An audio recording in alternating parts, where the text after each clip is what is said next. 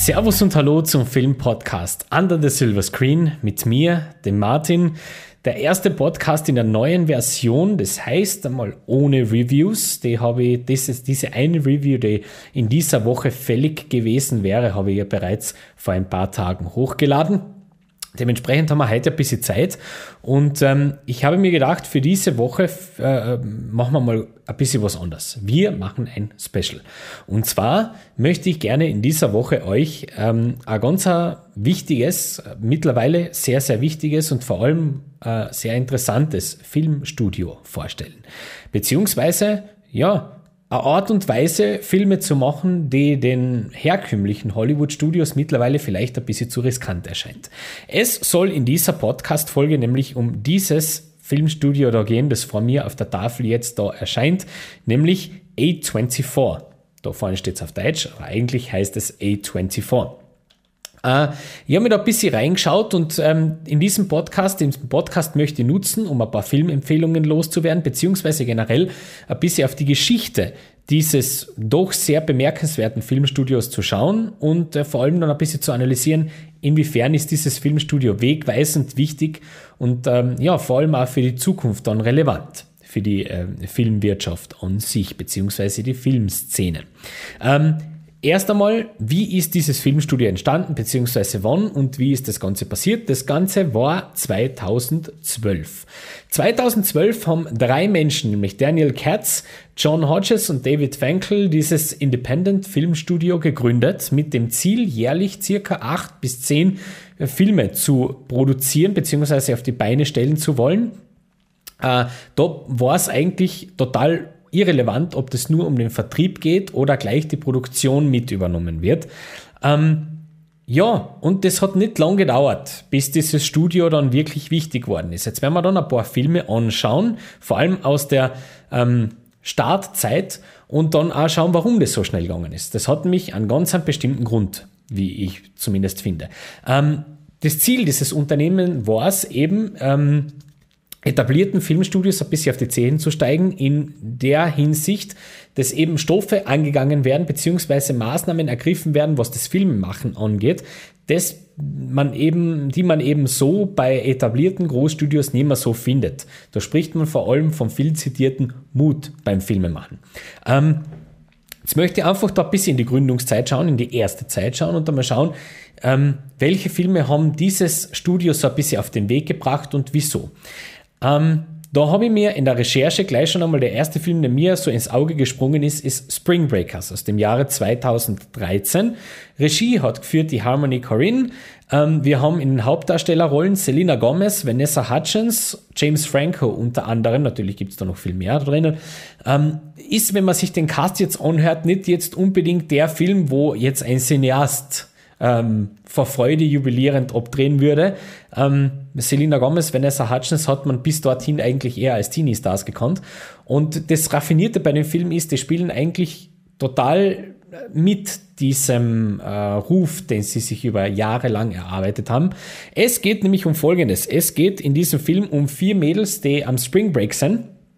Äh, aufgrund dessen, dass Geld etwas knapp ist, überfallen sie einen Diner werden dann im Zuge dieses Films auch wegen Drogenkonsums mal kurz äh, festgenommen. Die Kaution können sie sich nicht leisten, sie haben ja eigentlich kein Geld.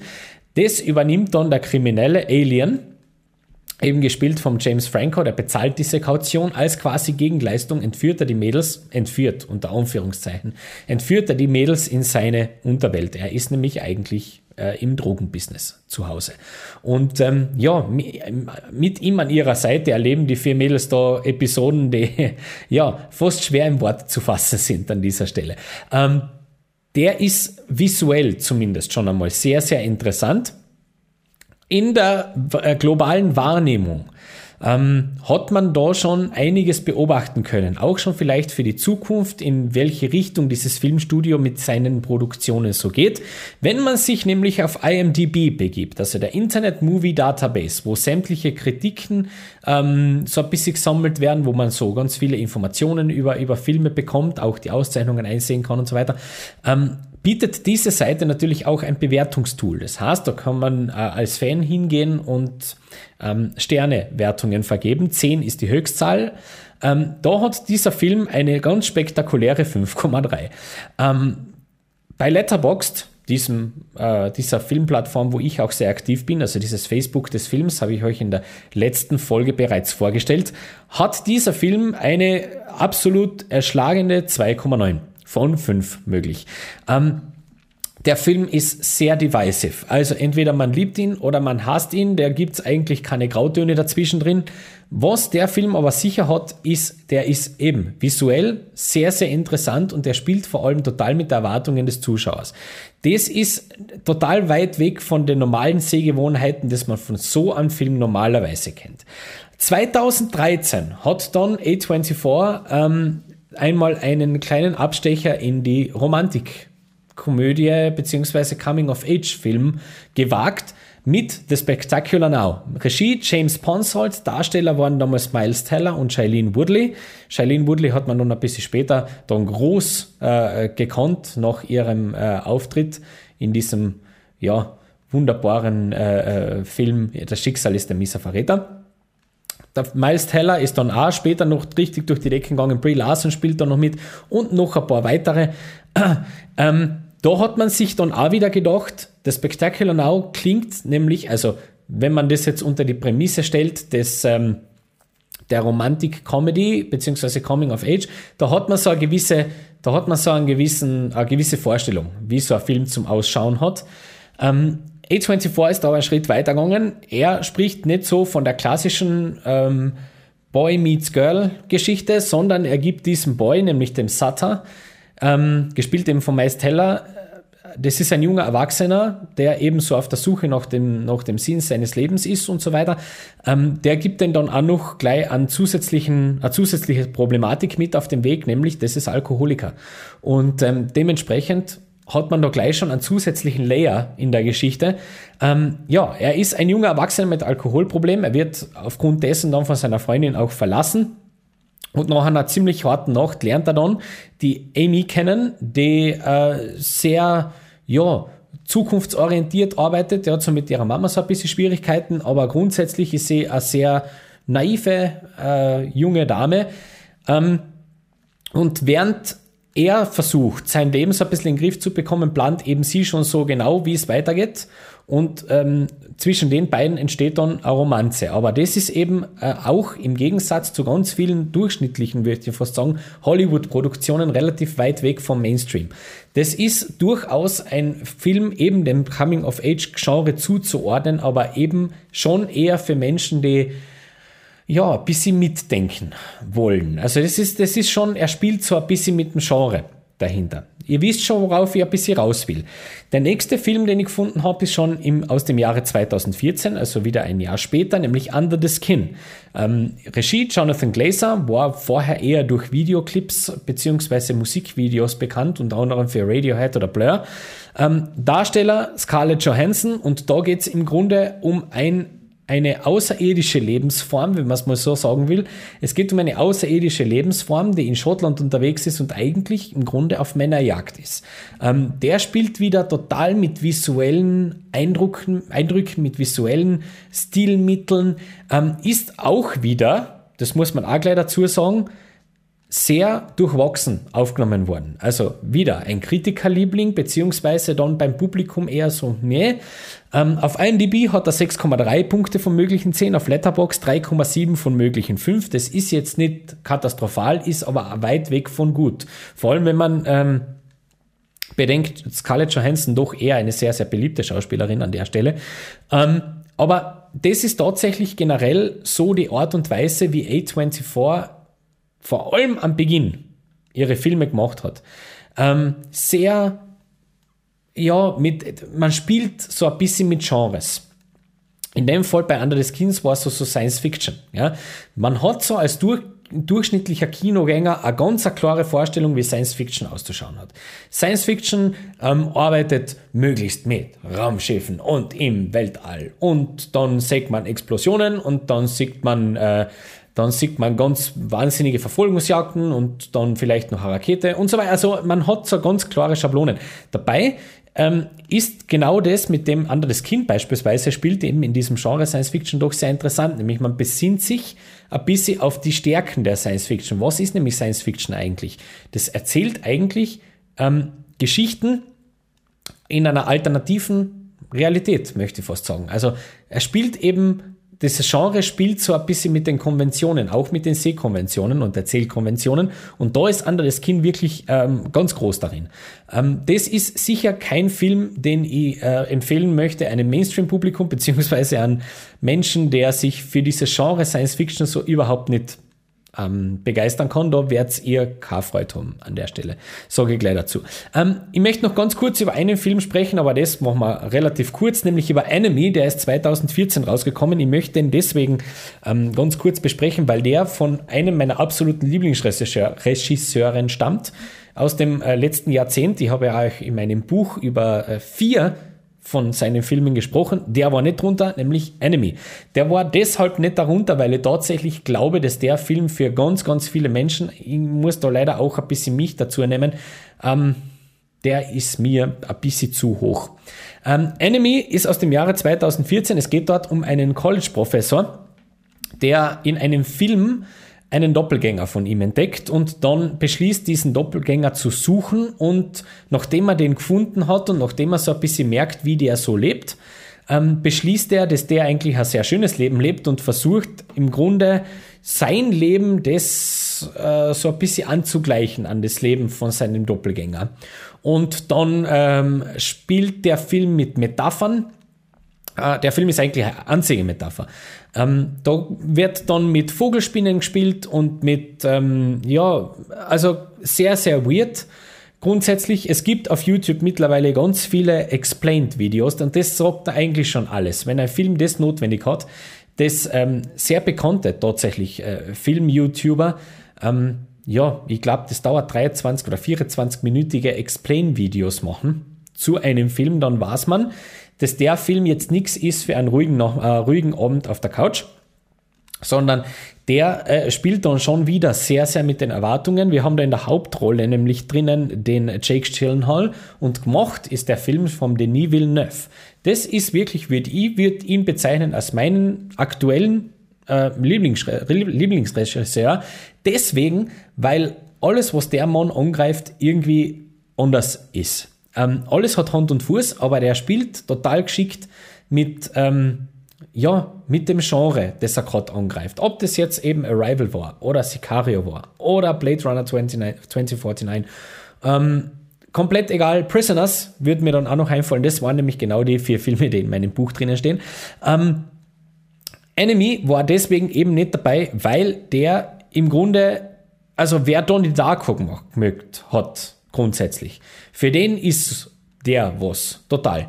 Ähm, das muss ich mir leider aber an der Stelle outen, das bin nicht ich. Das ist halt so. Aber ich wollte ihn erwähnt haben, diesen Film, weil ich tatsächlich glaube, dass der am Weg, den A24 da äh, gegangen ist, bis zu diesem jetzigen Zeitpunkt, ein absolut wichtiger Film war. Damit man sich als Studio eben definieren kann und damit man weiß, ähm, welche Message und welche Inhalte möchte ich so auf mein Zielpublikum dann loslassen im weiteren, Sinn, im weiteren Sinne. Dann ähm, habe ich da einen Film, den möchte ich wirklich streifen, weil den habe ich in einem der letzten Podcasts bereits ausführlich besprochen, nämlich Lock bzw. No Turning Back aus dem Jahre 2014. Den kann man sich in einem vorherigen Podcast dann anhören. Dann ähm, ist, glaube ich, auch noch 2014 deswegen wichtig, weil da ein Film herausgekommen ist, mit dem man so die ersten großen Schritte gelegt hat und getan hat in Richtung breiter Öffentlichkeitswahrnehmung, nämlich A Most Violent Year. Äh, ist in den Hauptrollen besetzt mit Oscar Isaac, Jessica Chastain, David Oyelowo und noch einigen mehr. Ähm, der spielt in New York City im Jahr 1981 und es geht da um eine klassische Einwanderergeschichte. Ähm, wir verfolgen einen, einen Einwanderer, der hat einen Heizölhandel möchte dann in weiterer Folge gerne ein Ölterminal kaufen, braucht dafür aber natürlich Knete, weil sowas ist teuer. Die Bank will ihm äh, er eigentlich erst ein Darlehen, also einen Kredit gewähren. Die ziehen das dann aber zurück aufgrund dessen, dass seine Öltanker immer wieder überfallen werden. Und Damit muss er sich dann eben auseinandersetzen. Wer steckt da dahinter? Um was geht es da jetzt wirklich? Und ähm, es entwickelt sich da eine Geschichte, die wiederum, und das ist wieder typisch für A24, wenn man diesen kurz, kurzen, ich habe extra probiert, die, die Inhalte immer sehr, sehr kurz zu halten, ähm, wenn man diesen Inhalt so hört, möchte man glauben, da erwartet uns jetzt ein Mafia-Thriller à la Scorsese und da geht es dann mit absolut nicht. Nichts könnte weiter weg sein von dem, was der ist. Das ist der Inbegriff eines Slowburns. Da wird einem sehr, sehr langsam mit einer ganz gemächlichen Stimmung eine Geschichte erzählt, die wirklich aus in erster Linie sich durch die durch das Surrounding definiert, also durch sein Setting, durch, durch den Ort, wo es spielt, das atmet total äh, den Spirit aus, diesem, aus dieser Zeit, in der der Film angesiedelt ist. Der ist aber jetzt kein Film, wo man über, weiß ich nicht, alle zwei Minuten wieder eine neue, das absolut nicht. Das ist eine sehr, sehr langsame Geschichte.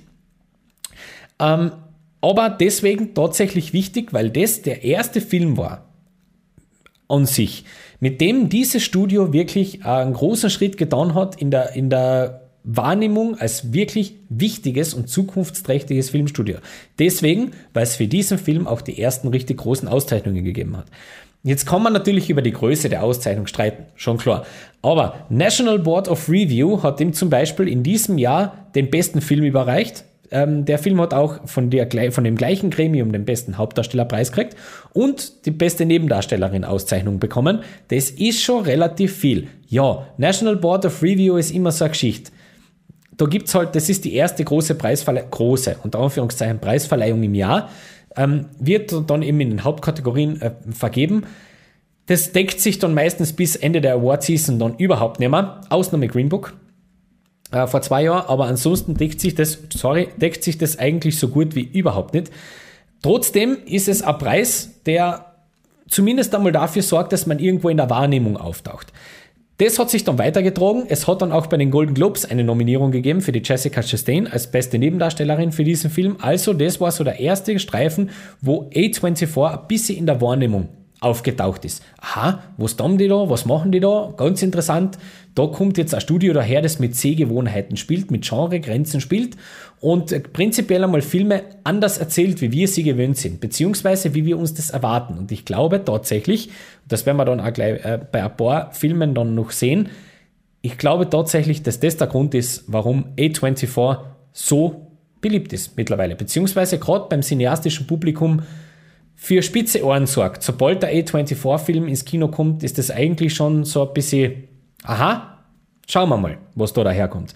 Ähm, die nächsten Filme möchte ich so ein bisschen schneller ähm, ähm durchsprechen, nämlich das Jahr 2015. 2015 war nämlich tatsächlich dann das Jahr, ähm, was 2014 bereits versprochen hat mit A Most Violent Year, A24 Goes Film Awards.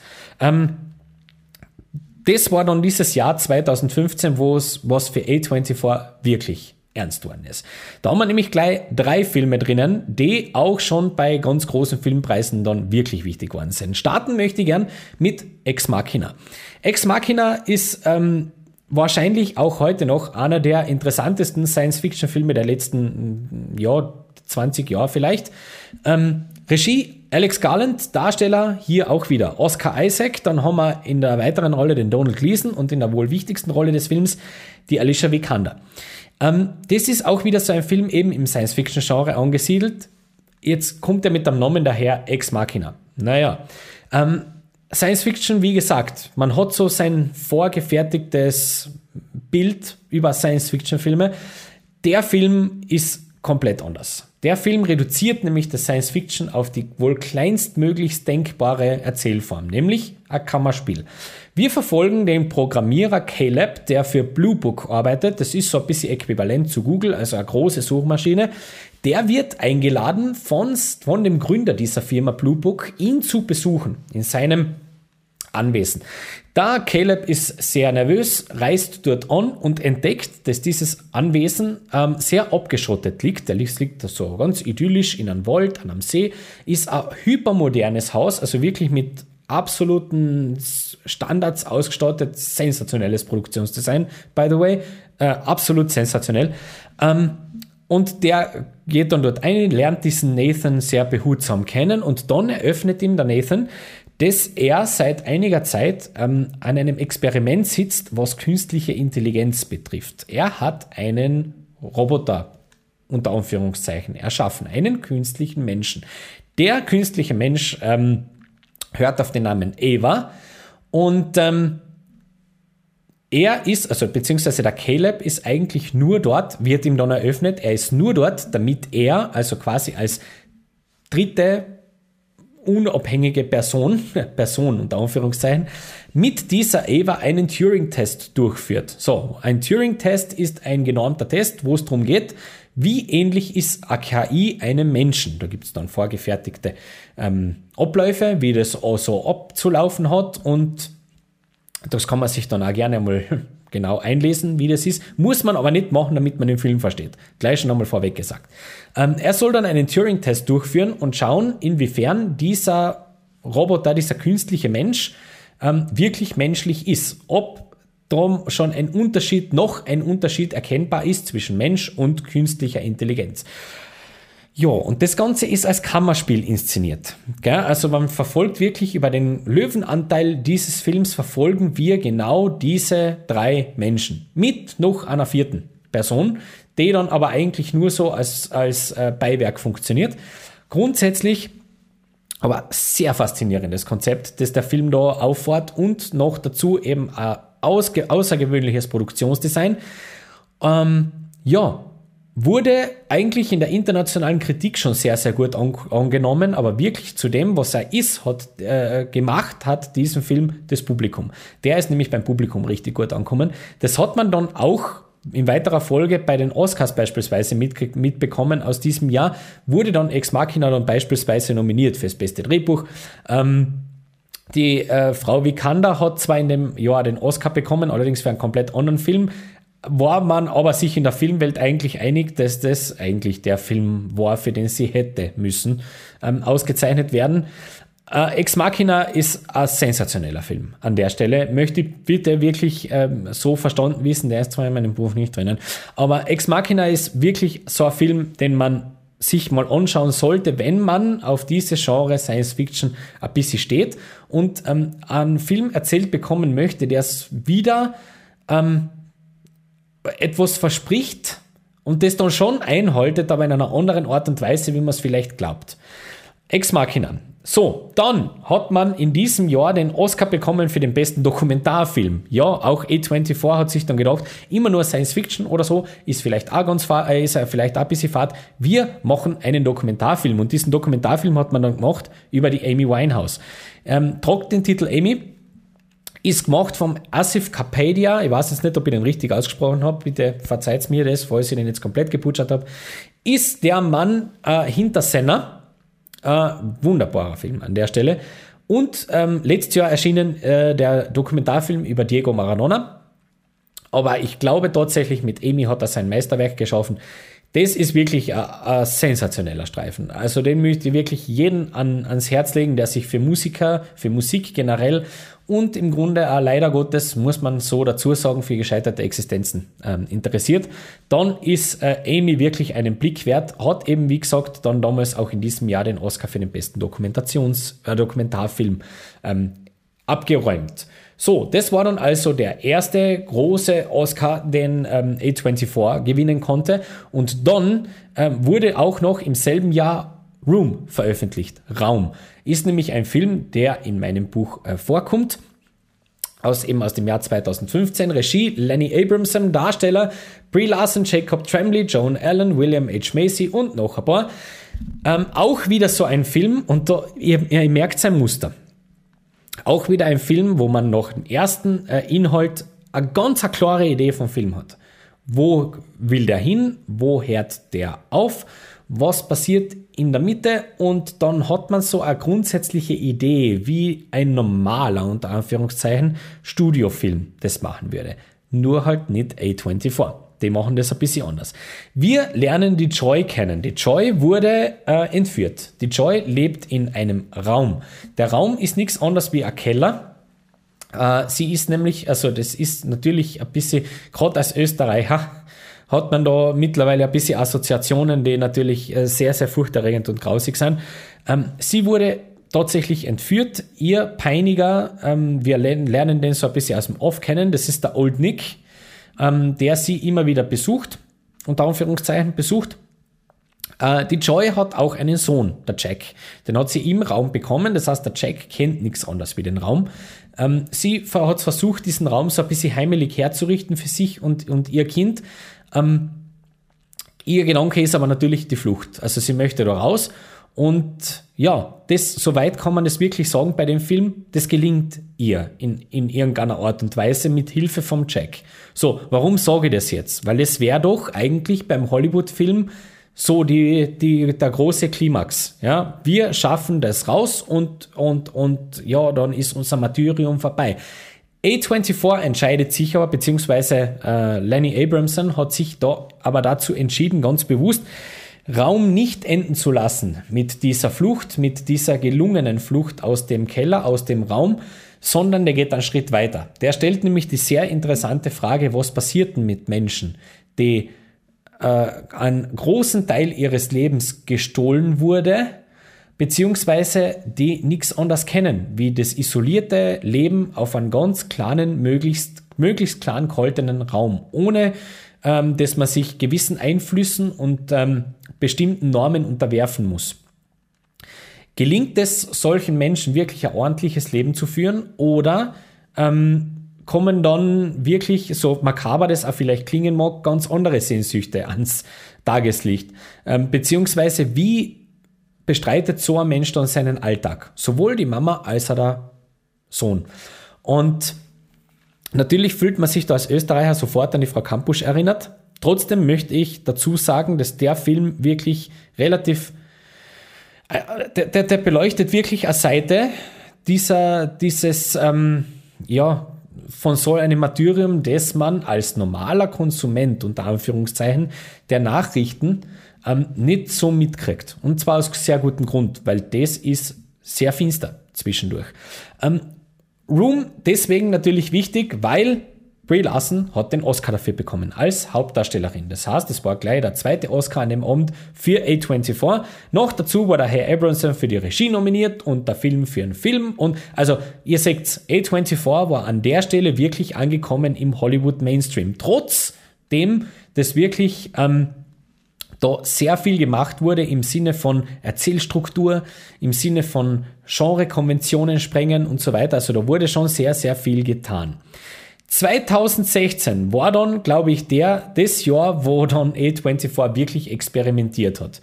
Ähm, wie können wir, wie weird kann man eigentlich werden, dass wir noch als Mainstream durchgehen, aber auch Cineasten irgendwie erfreut mit uns haben.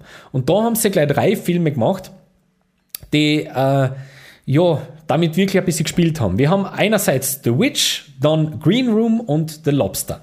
Drei Filme, die ich jetzt so ein bisschen zusammennehmen möchte, weil ähm, die schon sehr ähm, eigen sind, möchte ich mal sagen. Was nämlich A24 dann gemacht hat, ist, man holt sich Regisseure mit einer sehr eindeutigen Vision von Film. Man holt sich Regisseure mit einer sehr eindeutigen Idee, wie der fertige Film sein soll, und man gibt diesen Regisseuren komplett komplette Freiheit, komplette kreative Freiheit, sowohl was die Besetzung angeht, als auch die Filmmacherei an sich. Schnitt, ähm, sämtliche Geschichten liegen da komplett bei den ausführenden Menschen. Herauskommen sind da wirklich drei Filme, die man eigentlich ganz schwer beschreiben kann. Auf der einen Seite The Witch hat den Untertitel, und das verratet schon sehr viel, A New England Folk Tale. Das ist nämlich ein, also wurde leider Gottes, muss man wirklich sagen, leider Gottes. Da hat nämlich dann der Herr Eggers, der Regisseur dieses Films, dann sicher nicht mehr so seine Freude damit gehabt, wurde nämlich vermarktet als klassischer Horrorfilm. Der ist so weit weg von einem klassischen Horrorfilm, wie es nur geht. Natürlich ist es leicht so vermarktbar, aber The Witch ist ganz was anderes. Ähm, The Witch spielt im Jahre 1630 es auf einer Plantage in Neuengland. Der Film wurde auch in Neuenglisch gedreht. Also das versteht man auch nicht so. Wenn man den, also da braucht man dann schon Untertitel, beziehungsweise, ja, ist in der Originalversion wirklich eigentlich nicht zu verstehen. Ähm, wir verfolgen da einen, am Anfang einen Kirchenprozess gegen einen Familienvater und seine ganze Familie, der dann verloren wird. Das heißt, die werden aus der Kirche ausgeschlossen, aus dieser puritanischen Gemeinschaft, ziehen dann in ein neues Zuhause am Waldrand, ähm, halten sich in ihrer Lebensform sehr an die Bibel. Äh, das heißt, der Film spielt da sehr mit Religion und so weiter. Auch schon so sehr interessant. Und plötzlich passieren dann ganz komische Dinge. Ähm, das jüngste Kind verschwindet, mit dem Ziegenbock stimmt was nicht und ähm, grundsätzlich hat man so schon ein bisschen das Gefühl, da stimmt, also da passt wirklich irgendwas ganz eindeutig näher mal zusammen, äh, bis wir dann irgendwo eröffnet kriegen, das hat alles mit einer Hexe zu tun, die im Wald wohnt. Mehr möchte ich nicht sagen. Das ist der Film. Ähm, ja, Robert Eggers, zu dem werden wir dann später noch einmal bei einer kurzen Erwähnung kommen, auch deswegen, weil in seinen zweiten Film, der von A24 produziert und herausgegeben wurde, ja dann schon bereits in einem vorigen Podcast sehr ausführlich besprochen habe. Ähm, da schon allein ganz interessant, man nehme die Schablone eines Horrorfilms und macht komplett was anderes draus. Neue Sprache oder eigentlich alte Sprache, aber unkonventionelle Sprache.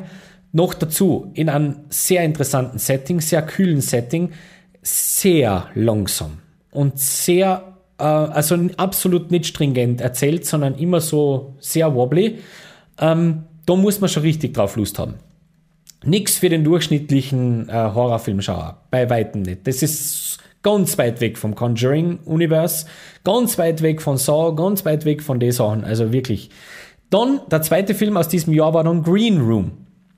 Da hat man sich dann gedacht, man spielt ein bisschen mit, den, mit dem Konzept des Psycho-Horror-Slashers, wie man das eben aus beispielsweise Saw kennt.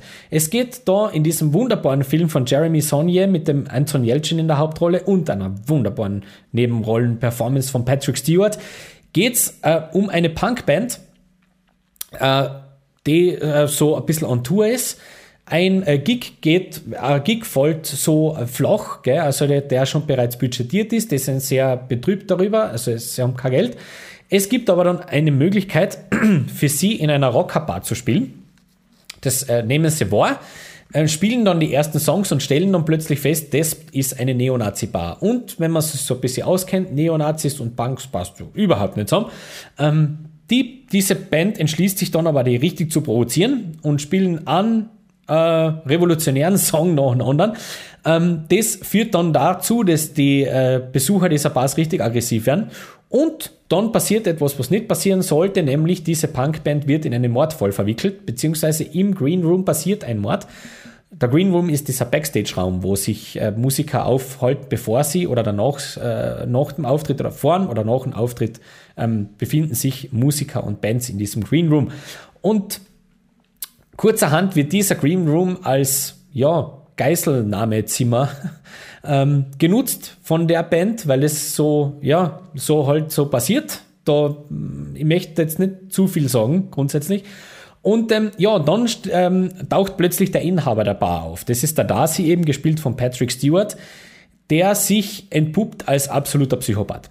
Und somit äh, verfolgen wir wohl an der nihilistischsten und brutalsten ähm, Streifen, die das äh, Genre-Kino in den letzten Jahren so herausgebracht hat. Das ist wirklich kein Film für zarte Gemüter. Das muss man gleich dazu sagen. Dazu möchte ich aber noch einmal eine, äh, noch einmal einfach sagen, das hat jetzt nichts damit zu tun, dass da das Blut fließt in allen möglichen, das hat mit dem nichts zu tun. Das ist eher einfach nur so, der ist einfach brutal. Der ist einfach brutal. Kampfhunde, ähm, Rhetorik sensationell. Also wirklich, wer für, wer für sowas offen ist, absolut spektakulär. Und dann ähm, wurde noch ein dritter ganz weirder Streifen in diesem Jahr veröffentlicht, nämlich The Lobster. Äh, ist auch aus 2016, da hat man dann das erste Mal mit Georgios Lantimos zusammengearbeitet. Das ist ein griechischer Regisseur, der bekannt ist dafür, sehr abgedrehte Filme zu machen. Also wirklich mit High-Concept-Filme, also ähm, Filme mit einem, mit einem sehr, äh, ja, fast schon losgelösten Konzept. Man muss da bei seinen Filmen schon sehr viel an äh, Surrealen akzeptieren, wenn man. Ne? Ähm, in dem Film äh, spielt der Colin Farrell, Rachel Weisz, Olivia Colman und noch einige mehr. John C. Riley beispielsweise ist dann auch noch dabei. Wir äh, befinden uns, und da möchte ich wirklich nur das Konzept des Filmes erklären und nicht, was da passiert, sondern nur das Konzept, weil dann weiß man schon, hat man Lust auf sowas oder nicht. Wir befinden uns in einer Dystopie, das heißt Zukunftsvision. Ähm, in einer Stadt, das ist der erste von drei Handlungsorten, die anderen zwei möchte ich jetzt einfach aus Prinzip mal nicht verraten. Ähm, in dieser Stadt leben nur Paare dürfen nur Paare leben, Liebespaare.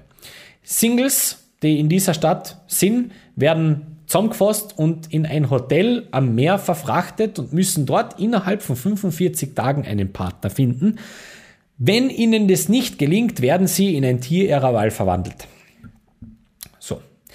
Äh, noch dazu kann man diese Frist von 45 Tagen verlängern, indem man erfolgreich an eine Jagd auf die äh, Singles teilnimmt, die eben im Wald wohnen. ja, das ist sehr, sehr konzeptig. Ähm, zunächst haben eben alle äh, Einwohner dieses Hotels ein Einzelzimmer. Wenn dann ein Partner gefunden wurde, werden sie in ein Doppelzimmer umquartiert für 14 Tage. Wenn das funktioniert, gehen sie noch für 14 Tage auf eine Yacht und wenn das dann auch noch funktioniert, dann sind sie ein anerkanntes, stabiles Paar und dürfen in die Stadt ziehen. Das ist einmal grundsätzlich das Konzept des Filmes. Jetzt, wenn man sich mit dem Herrn Lantimos ein bisschen beschäftigt, wird man seine Stilmittel schon kennen. Fisheye-Kamera. Ähm, sehr weirde Dialoge, die grundsätzlich nicht immer einen wahnsinnigen Sinn machen, aber das ist ein Mensch, der, der arbeitet wirklich mit Stimmung und der arbeitet auch ein Stück weit mit der Erwartungshaltung des Publikums. Wenn man auf so eine Filme steht, sensationell, ähm, dann 2016 generell ein sehr, sehr fleißiges Jahr für, diese, für dieses äh, Filmstudio. Jetzt habe ich nämlich da gerade gesehen, eigentlich waren es vier in dem Jahr, die wirklich damit arbeiten, wie abgedreht kann man eigentlich werden. 2016 auch noch, und den möchte ich unbedingt anführen, weil er steht auch in meinem Buch drinnen, nämlich Swiss Army Man. Ich möchte ihn deswegen unbedingt anführen, weil das äh, Streifen ist, wenn man den anschaut, und sich vorher nicht informiert und keine Ahnung hat, was einem da erwartet, schaltet man den Film höchstwahrscheinlich noch 10 Minuten ab. Würde ich jetzt mal vermuten. Zumindest ist es mittlerweile schon drei Menschen so gegangen, die mir den Film empfohlen habe. Ich konnte nämlich nicht einmal böse sein. Und das geht's.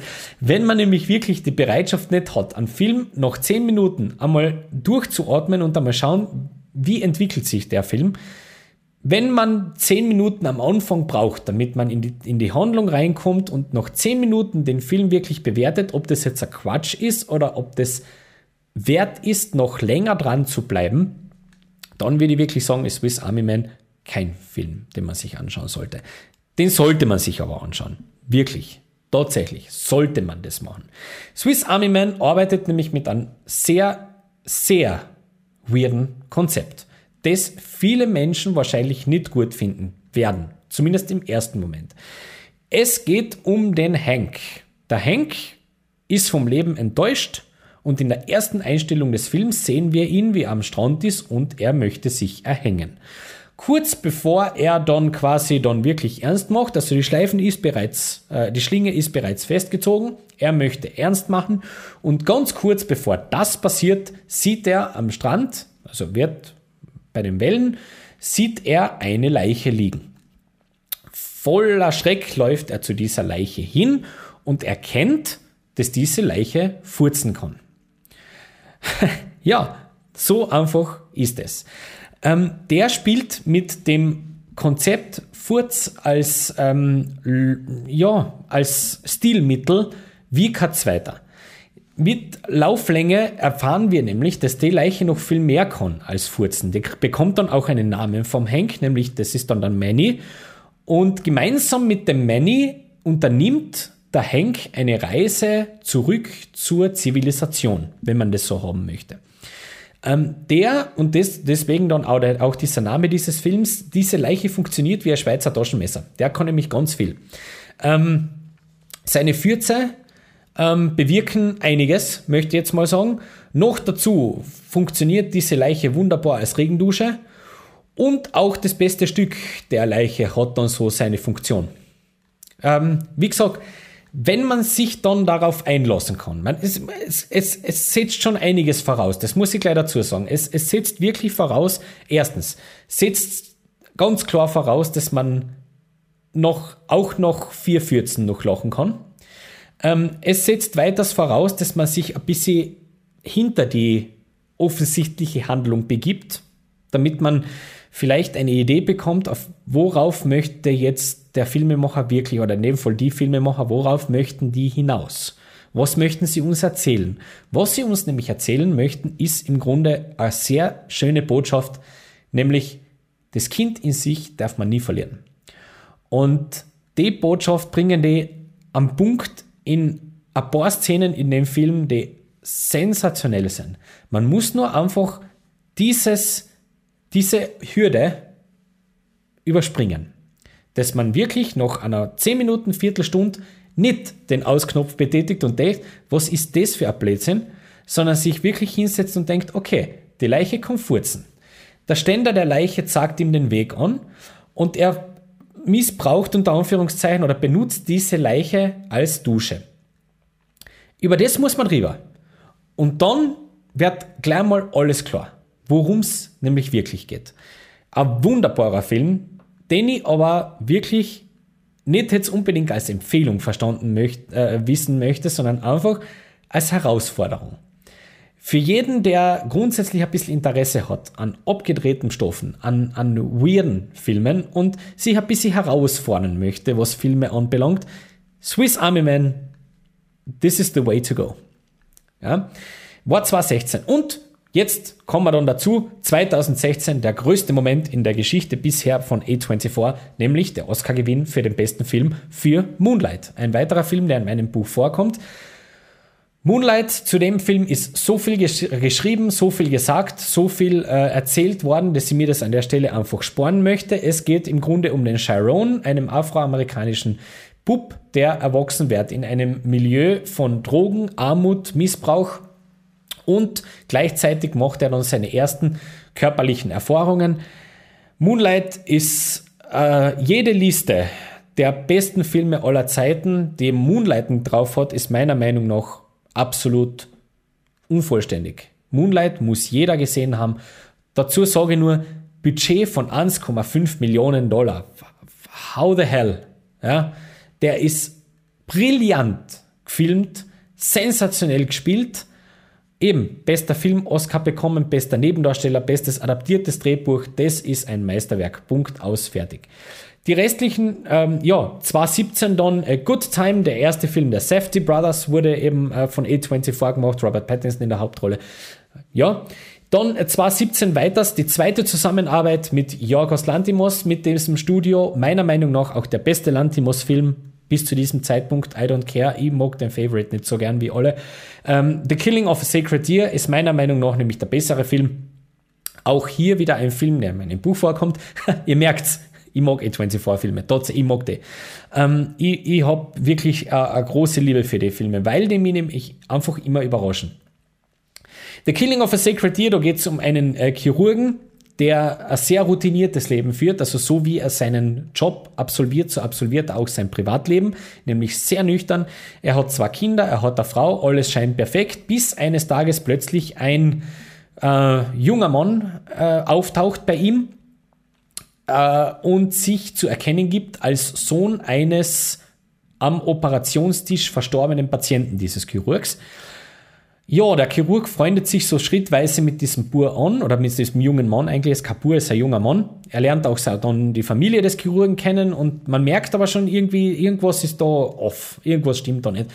Und dann eröffnet ihm dieser junge Mann, dass er nicht umsonst da ist oder zufällig äh, in sein Leben getreten ist, sondern er möchte ihm mitteilen, er muss ähm, ja, einen Akt der Grausamkeit leisten, damit seine Familie Bestand hat. Da, da tauchen wir dann ganz tief in die griechische Mythologie ein.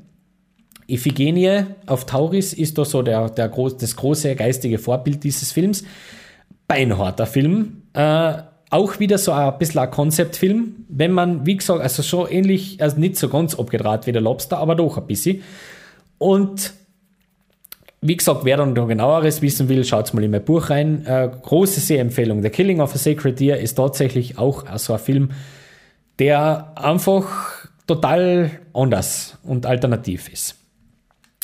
2017 war aber auch wieder für Preisverleihungen wieder wichtig. Lady Bird ist beispielsweise genauso ein A24-Film, war nominiert für Film, Regie, Hauptdarstellerin und Drehbuch. Ja, ich muss mich da jetzt wieder outen. Ich bin nicht der große Fan von diesem Film, weil ich glaube, dass das wirklich ein Film ist, den man versteht, wenn man in Amerika groß wird.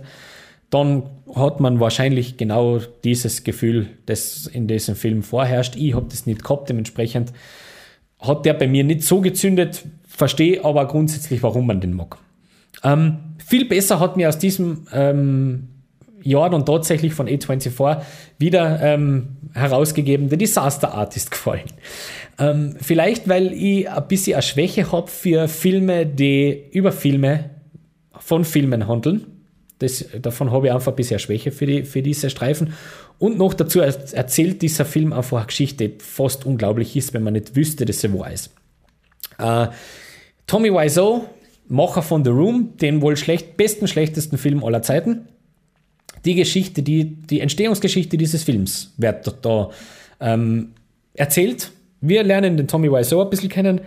Wir erfahren, wie ist dieser The Room entstanden, was macht den Film aus, warum hat der heute noch so ein Kult-Following.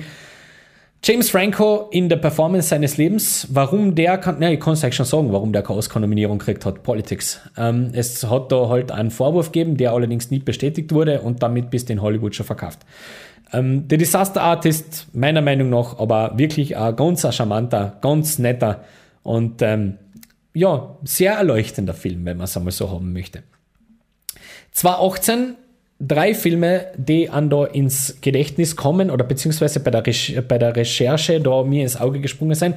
Der erste, brauchen wir nicht groß besprechen, Hereditary, wurde bereits besprochen, ist auch in meinem Buch zu finden tatsächlich ein Horror-Meilenstein, nämlich ein Film, der ohne einen einzigen Jumpscare auskommt, über die Lauflänge von über zwei Stunden. Ein Gefühl der äh, Unsicherheit, des Unbehagens, des puren Grauens aufzirkt, ohne nur ein einziges Mal das Publikum wirklich zu erschrecken. Also mit Buh zu erschrecken. Der Film arbeitet mit ganz anderen Mitteln und das in einer Art und Weise sensationell. Hereditary wirklich ein absolutes Horror-Meisterwerk. Wurde ja, aber auch hier wieder teilweise vom Publikum natürlich zerrissen, weil man erwartet sich einfach von Horror leider Gottes ein bisschen was anderes. Zumindest der Großteil der Bevölkerung. 2018 dann weiters ein Film, den ich bis heute leider noch nicht gesehen habe, von dem ich aber ganz viel Gutes gehört habe, nämlich 8th Grade. Der hat bei uns noch nicht einmal einen DVD-Release aus irgendeiner, ich verstehe es nicht und ich weiß es nicht warum, weil äh, ich schaue sehr viel und ich lese sehr viel und ich habe von dem Film wirklich bisher nur Gutes gehört. Äh, ist eine Coming-of-Age-Geschichte, habe auch teilweise schon Ausschnitte gesehen. Ich verstehe es nicht. Er wurde äh, inszeniert von Bo Burnham, ein Comedian. Ähm, ja, ein Film, den ich aber gesehen habe aus dem Jahr, äh, ist Mid-90s. Das ist der Debütfilm, also das Regiedebüt von Jonah Hill, den man eigentlich bei uns nur so als Schauspieler kennt. Äh, ja, der ist auf jeden Fall ein Blick wert. Der äh, spielt nämlich mit der Skater-Szene. Ähm, wir verfolgen da an Bersch eigentlich, einen, einen, einen, einen Bur, der sich so seine ersten Freundschaftskontakte Kontakte knüpft und die eben in der Skater-Szene findet. Der ist in 4 zu 3 gedreht mit, ähm, ja, hat auch den Look eines 90er-Streifens, ähm, das ist eine einzige Liebeserklärung an die 90er. Wer in, dem, äh, in der äh, Zeit erwachsen worden ist, wird ganz viel wiedererkennen. Ähm, für mich schon, auch schon. da habe ich schon einiges wiedererkannt in dem Film, aber vielleicht bin ich doch noch ein bisschen zu jung gewesen für den Film, muss ich vielleicht dazu sagen. Ähm, 2019 möchte ich eigentlich nur über einen Film ein bisschen ausführlicher sprechen, weil die anderen wurden bereits behandelt. 2019 war nämlich ein sehr gutes Jahr für äh, A24. Erschienen sind Midsommar, wurde bereits besprochen. The Lighthouse wurde sehr besprochen. Robert Eggers, das war der Film von vorher. Anka Gems habe ich bereits besprochen in einem äh, Podcast. Waves möchte ich noch besprechen, kommt in einen, einen der nächsten Kritiken dann. Ähm, könnt ihr euch freuen. Ein Film, über den ich ein bisschen mehr sprechen möchte, ist, weil er ein bisschen untergegangen ist bis jetzt in meiner Berichterstattung, nämlich The Farewell. Der ist zwar nicht in meiner Top 25 des letzten Jahres gewesen, ähm, aus Gründen, aber ich möchte trotzdem den ein bisschen erwähnen und ein bisschen loben und ein bisschen ins äh, Bewusstsein rufen, weil den nämlich viele Menschen noch nicht gesehen haben.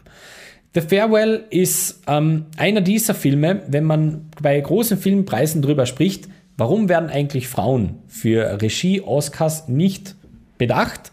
Dann möchte ich eigentlich nur sagen, ja, ich ähm, verstehe es auch nicht, weil es gäbe genug Möglichkeiten. The Farewell ist eine davon. Wurde äh, inszeniert von der Lulu Wang. Ähm, in der Hauptrolle haben wir die Aquafina.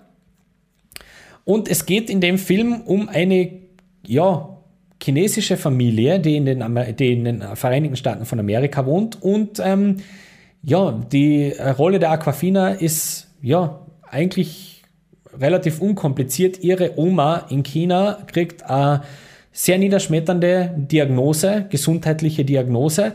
Und es schaut so aus, als wenn sie nicht mehr lange unter den Lebenden weilen würde.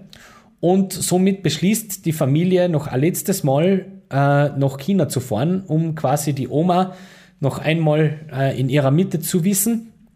Allerdings scheint es eben in China so ein bisschen Brauch zu sein, dass der Oma nicht zu sagen, dass sie eine tödliche Krankheit hat, beziehungsweise schwer krank ist. Somit ähm, wird eine Hochzeit vorgeschoben, damit man quasi einen Anlass, Anlass hat, diese gesamte Familie noch einmal in einem Raum an einem Tisch zu versammeln. Ähm, die Aquafina, ihre Rolle, also ist nicht so wirklich begeistert davon, reist aber dann trotzdem noch nach China. Und der Film ist tatsächlich einer dieser Streifen, nach der man ganz gerne mal seine Oma einfach anrufen möchte und einmal fragen möchte, ob eigentlich alles okay ist. Ähm, der sprüht nur so vor, ja, der ist einfach lieb. Das ist ein total netter, herzerwärmender Film für die ganze Familie. Zwischendurch tief traurig, aber dann auch wieder total skurril, witzig, nett. Ähm, ist wirklich, also wenn man nicht wissen würde, dass A24 da dahinter steckt, man kommt gleich drauf. Das ist eben nicht dieser Hurra, hau drauf, Schenkelklopfer-Humor, den man so erwarten könnte mit, ja, ähm, Kultur, Kulturen treffen auf Kulturen und dann plötzlich ist dann der, passiert dann das und, und de, das ist ganz weit weg. Das ist tatsächlich einfach pures, nettes Familien, ich möchte nicht, nicht, nicht einmal sagen Familienkino, weil es ist es eigentlich nicht. Es ist ein Film über die Familie, nicht unbedingt für Familien, sondern einfach für ein gutes Gefühl. The Farewell ist äh, tatsächlich einfach eine absolute äh, Sehempfehlung für mich. Tatsächlich. Den würde ich euch wirklich empfehlen, dass ihr euch den anschaut. Möglichst in Originalfassung, weil äh, da ist wieder mit der Synchro wieder ein bisschen ganz komisch. In der deutschen Variante, das ist sehr, sehr seltsam. Was, äh, was sie sich da gedacht haben, weiß ich wirklich nicht. Aber ähm, The Farewell ist wieder sowas, wo ich einfach sagen möchte, Aquafina, ja, man regt sich immer auf über fehlende Diversität bei gewissen Filmpreisen und dann nominiert man die Aquafina nicht für The Farewell. Ist nicht zu verstehen für mich. Ähm, soweit einfach nur mal ein bisschen Überblick über, über ähm, Erfolge beziehungsweise maßgebliche Stützpfeiler dieser Produktionsfirma A24 in den letzten Jahren. Jetzt wird, glaube ich, gleich schon anhand dieser Auflistung ein bisschen klar, warum A24 so wichtig ist mittlerweile. A24 spielt mit Genres. A24 sprengt Grenzen. A24 steht für kreative Verwirklichung von Filmemachern. A24 steht dafür, Indie-Produktionen für den Mainstream erlebbar und greifbar zu machen, ohne aber den Indie-Spirit irgendwie zu verlieren. Das ist wirklich eine Art und Weise von Filmemachen, wie man es von großen Studios gerade unter der großen Disneyfizierung wirklich näher hat. Man hat so das Gefühl, große Studios sind immer auf der Suche nach dem nächsten großen Franchise. Große Studios sind immer auf der Suche nach dem nächsten großen Ding, finanziell oder marketingmäßig. Da stellt einfach A24 einen kompletten Gegenpol dar. Da geht es nämlich nicht um Franchise, da geht es um Geschichten. Da geht es um ähm, kreative Ideen, da geht es um Auseinandersetzung, da geht es um ausprobieren, da geht es auch um Konfrontation und da geht es um Provokation vor allem. Also es ist ja nicht umsonst so, dass man hergeht und sagt, man ähm, macht einen Film wie The Witch beispielsweise, inszeniert den oder kampagniert den als Horrorfilm, nur um dann die Leute rein, reinsetzen zu können ins Kino und die zwei, zwei Stunden lang komplett äh, vom Kopf zu stoßen und sämtliche Erwartungshaltungen äh, beim Kinosaal rauszuspülen. Das ist äh, durchaus die Idee dahinter, dass man sich wirklich, auch das Publikum wirklich fordert und ähm, challenged, immer wieder aufs Neue. Und ich glaube, genau das macht A24 so spannend. Ich habe jetzt da gerade noch einmal geschaut, ähm, habe da einen Film noch rausgeschrieben, der kommen wird dieses Jahr, nämlich im Mai. Den finde ich schon einmal sehr interessant, ähm, oder klingt zumindest schon einmal interessant. Der tragt nämlich den Titel The Green Knight ist vom David Lowry gemacht. Der hat in den letzten Jahren zum Beispiel Pete's Dragon gemacht, also Elliot der Drache, die Disney-Neuverfilmung, Realverfilmung von diesem ähm, wunderbaren Kinderbuch. Äh, äh, und äh, A Ghost Story. Und ähm, das wird eine neue Interpretation von äh, der Legende der Ritter der Tafelrunde.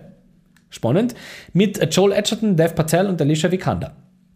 Soll eben am 29. Mai kommen bin ich schon sehr gespannt auf den Film, muss ich gleich dazu sagen, weil eben, wie gesagt, mittlerweile ist es wirklich so. A24 ist am Vorspann und man ist einfach schon gespannt, was passiert da. Und mir ist schon jetzt relativ klar, dass viele von euch mit A24-Filmen nichts oder in erster Linie einmal relativ wenig anfangen können. Das ist auch normal so. Ich glaube tatsächlich, dass es normal so ist, weil Hollywood sich in den letzten Jahren wirklich ein Diplom drin verdient hat, Leute in eine gewisse Erzählstruktur, in eine gewisse Art von Film hineinzuzwängen. Die ganz klar klassische Heldensaga, ähm, die immer wieder gleiche Filmmachart, die immer wieder gleichen, leider Gottes auch Schauspieler, ähm, die immer wieder gleichen Regisseure, gleiche, äh, gleiches Setting, gleiche Themen vor allem. Und da ist A24 wirklich ein Challenger mit dem man, glaube ich, auch erst einmal warm werden muss. Also ich würde jetzt tatsächlich sagen, wenn man noch nie einen A24-Film gesehen hat, wenn an sämtliche Filme, die ich jetzt aufgezählt habe, komplett fremd sind, dann würde ich tatsächlich sagen, bitte fangt nicht mit Swiss Army Man an. Das wird eher, eher in die Hosen gehen. Äh, das wird schwer werden. Da gibt es wirklich einige äh, andere, die man da vielleicht eher rausnehmen würde. Ich würde zum Beispiel sagen, wenn man noch nie mit A24 in Verbindung gebracht wurde, wenn man noch nicht weiß, was an jetzt erwartet, oder wenn man einfach einmal ein bisschen gespannt ist und sich einfach ein bisschen fordern lassen will, dann würde ich tatsächlich sagen, ganz ein idealer Einsteigerfilm in dieses Studio ist ganz sicher Room, also Raum. Das ist tatsächlich ein sehr, sehr guter Einstieg. Dann würde ich sagen, ist vielleicht auch noch ein sehr guter Einstieg an Cut Gems, weil ähm, das so noch am ehesten an unsere Sehgewohnheiten, wie wir sie von großen Studios kennen, irgendwo dazu passt. Anka Gems ist zwar von der Machart, ihr könnt da gerne in den äh, vorigen Podcast reinhören, wo ich den sehr deutlich und sehr detailliert beschrieben habe. Ja, der ist ein bisschen anders und der ist sehr anstrengend, aber durchaus jetzt nicht ganz abgedraht. Auch der Disaster Artist ist sowas, wo man grundsätzlich sagt, da kriegt man relativ konventionell erzählt bitte fangt halt nicht mit Midsommar an und bitte fangt halt nicht mit Hereditary an. Da muss man sich dann tatsächlich ein bisschen reinfühlen und schon gar nicht mit The Lighthouse. Gell? Übrigens, bitte, absolut nicht.